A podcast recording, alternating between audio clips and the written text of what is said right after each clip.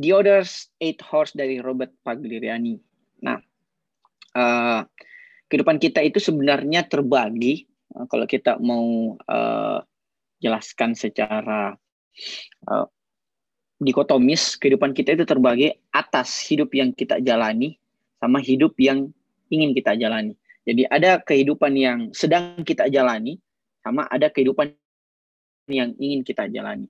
Bahwa betapa banyak dari kita sebenarnya ini memiliki jarak yang begitu panjang antara hidup yang ingin kita jalani yaitu saat ini dan hidup yang sebenarnya sangat kita ingini. Nah, adapun jembatan untuk menyambungkan, memperdekat, atau bahkan kelak mengidentikan antara dua kehidupan tersebut adalah waktu yang disebut dengan delapan jam ketiga. Sebenarnya Joseph Piper bilang ini sebagai waktu senggang. Kalau kemarin-kemarin di resensi kita sebutnya ini sebagai waktu senggang. Nah, tetapi dalam buku ini, yaitu Robert Pagliani menyebutnya sebagai uh, waktu delapan jam ketiga. Adapun aktornya ia sebut sebagai kreator. Apa tuh kreator? Kreator adalah seorang pengusaha kreatif atau pekerja kreatif yang memiliki pekerjaan purna waktu dalam artian dia punya pekerjaan sebenarnya 8 jamnya, tetapi dia tidak cukup puas. Dia tidak cukup puas karena dia merasa bahwa saya tidak akan mungkin 40 tahun uh, ke depan itu akan begini terus sampai pensiun. Sehingga satu-satunya cara untuk bergeser, untuk mencapai tingkat finansial atau taraf hidup yang lebih baik adalah melakukan sesuatu yang berbeda tentunya di 8 jam ketiga. Nah, untuk sampai kepada hidup yang ingin kita jalani, kita mulai nih di hidup yang sedang kita jalani saat ini. Nah, betapa banyak dari kita di hidup yang sedang kita jalani ini, ketika kita buka sosmed misalnya, apalagi ya, kita atau kita mendengar cerita dari teman-teman yang sementara uh, dalam kegiatan reuni, kita mendapati teman-teman kita melanjutkan studi ke luar negeri, ada yang sudah bekerja di perusahaan multinasional, yang sudah sukses membangun startup, atau bahkan ada yang sudah menikah dengan memiliki anak kecil yang lucu-lucu. Dan apesnya, sementara di saat yang bersamaan, kita masih di situ-situ saja nih. Kita bagaikan mayat hidup Harus bangun pagi berangkat ke kantor dengan mengomel-ngomel perilaku ugal pengendara lain yang sebenarnya sering pula sebenarnya kita lakukan ketika kita terlambat. Atau kemudian kita bergosip kerja di kantor hari kemudian ke kantor baru meratapi hari-hari kita harinya. Kalau kita menyatakan kita 8 jam kerja waktu panjang juga. Misalnya ada jam makan kita atau 8 jam ketiga kita. Nah, kalau kita mau uh, membaginya ke dalam setiap atau seminggu, kita memiliki 168 jam yang sama. Di sini tentu kita memiliki modal waktu yang sama, mulai dari presiden atau pengusaha multinasional corporate sampai kita yang biasa-biasa ini ya sama-sama punya modalitas waktu 24 jam sehari atau 168 jam sepekan.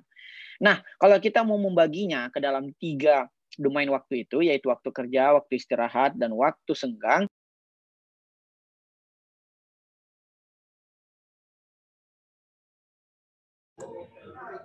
Tunggu ya guys. Kak Anton tiba-tiba keluar. Dimohon ditunggu.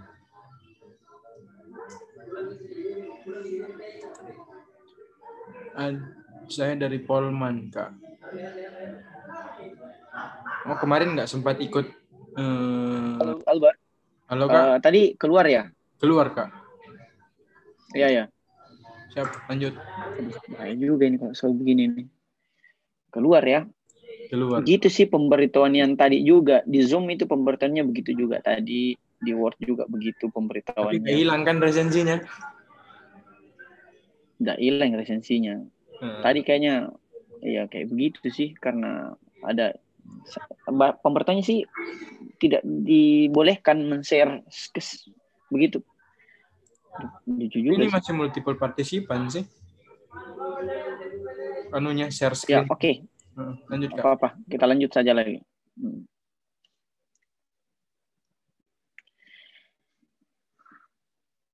Nah, tapi Albert bisa edit videonya nanti yang sempat terpotong sama langsung ter disambung ke sini saja. Aman kak, iya saya nanti edit. Oke, kita lanjut ya. Nah, uh, sebenarnya kita punya 168 jam dalam sepekannya itu. Uh, ya waktu kerja kita eh, waktu istirahat kita itu eh, 56 jam atau sekitar 33 persen. Sementara kalau kita begini 8 jam setiap Senin sampai Jumat, ini sudah pekerjaan yang paling uh, paling umum ya, yaitu 8 jam setiap hari dalam Undang-Undang Ketenagakerjaan juga ya 8 jam setiap Senin sampai Jumat maka waktu kerja kita sebenarnya cuma 40 jam atau sekitar 23 persen. Nah, sisanya itu di waktu senggang ada 8 jam. Bahkan kita dapat bonus 8 jam dua kali nih di hari Sabtu dan Minggu.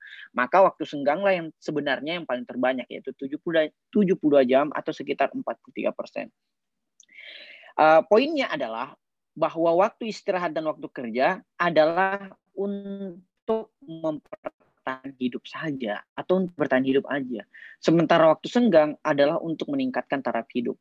Sehingga saya menyebut waktu senggang ini sebagai jembatan. Jembatan untuk apa? Jembatan untuk meninggalkan waktu meninggalkan kehidupan yang sedang dijalani menuju kehidupan yang ingin kita jalani. Jadi ada jembatan nih, yaitu uh, waktu senggang atau 8 jam ketiga.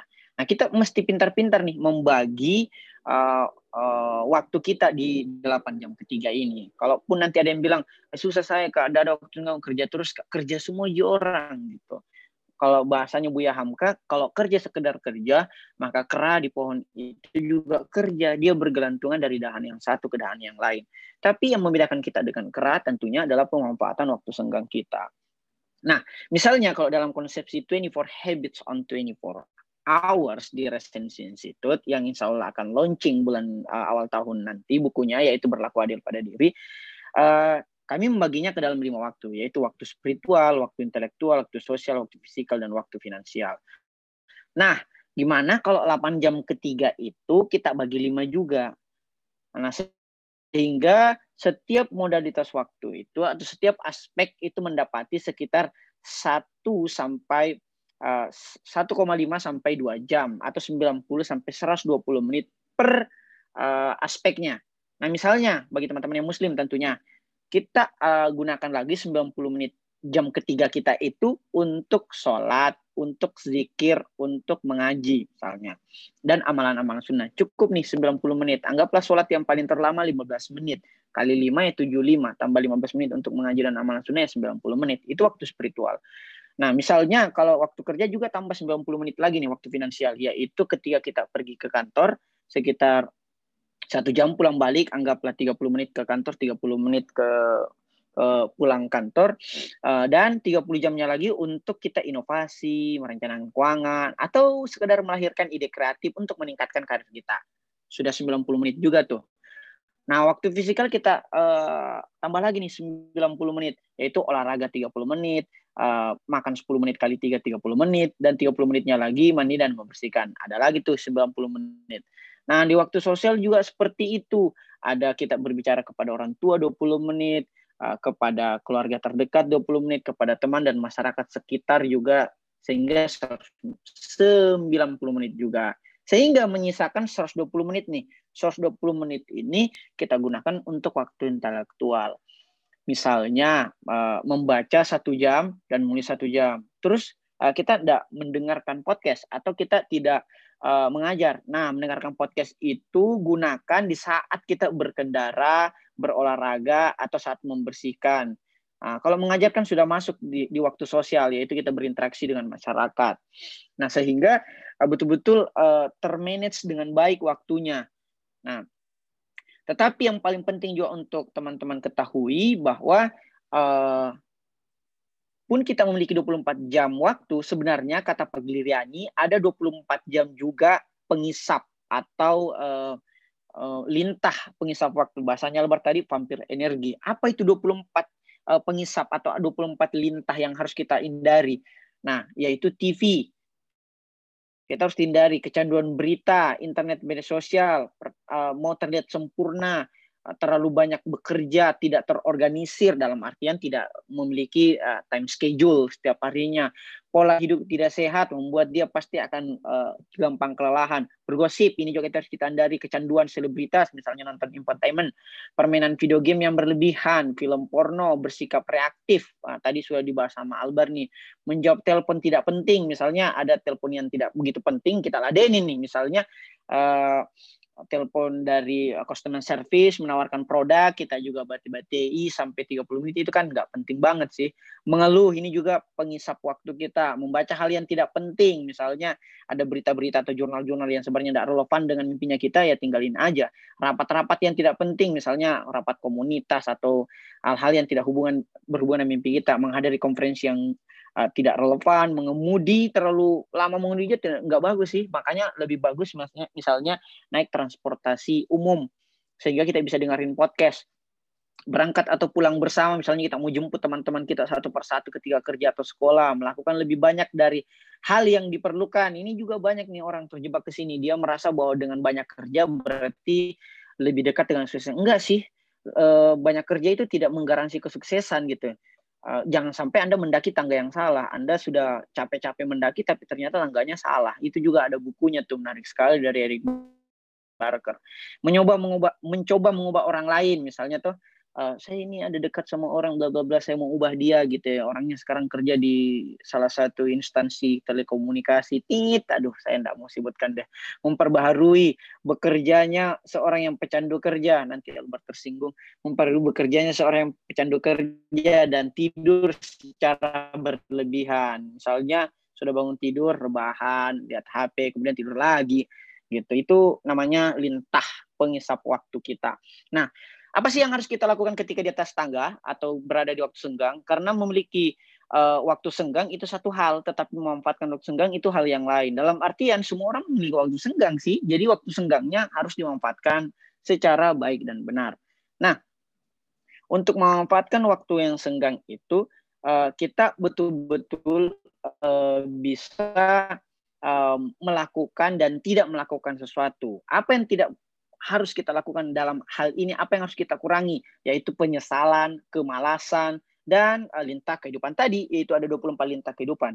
Nah, di saat yang bersamaan kita mesti menambah, apa nih mesti kita tambah? Pertumbuhan, pengalaman, perubahan, melihat ke depan, berani melakukan inovasi, hobi, tujuan, ya bersyukur tentunya, mendapatkan petunjuk, koneksi, kontribusi. Koneksi ini ya perbanyak uh, lingkar jaringan, kontribusi juga kepada jaringan yang telah kita geluti dan tentunya pasti dong tentunya tindakan.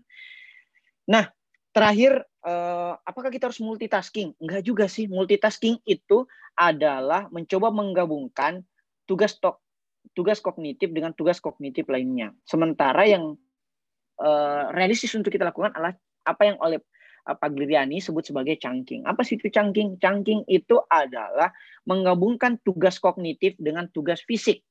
Contoh nih, misalnya berkendara di kendaraan umum, itu kan fisik. Sembari menonton film bermutu, itu kognitif. Ini namanya chunking, bukan multitasking. Misalnya lagi berolahraga, berolahraga di treadmill, fisik kan, sembari mendengarkan podcast, yaitu kognitif. Ini yang chunking. Kalau multitasking, dia mencoba dengarkan podcast sambil baca buku. Ah, lucu juga tuh, mendengarkan podcast sambil baca buku. Itu dua-duanya kognitif. Nggak realistis.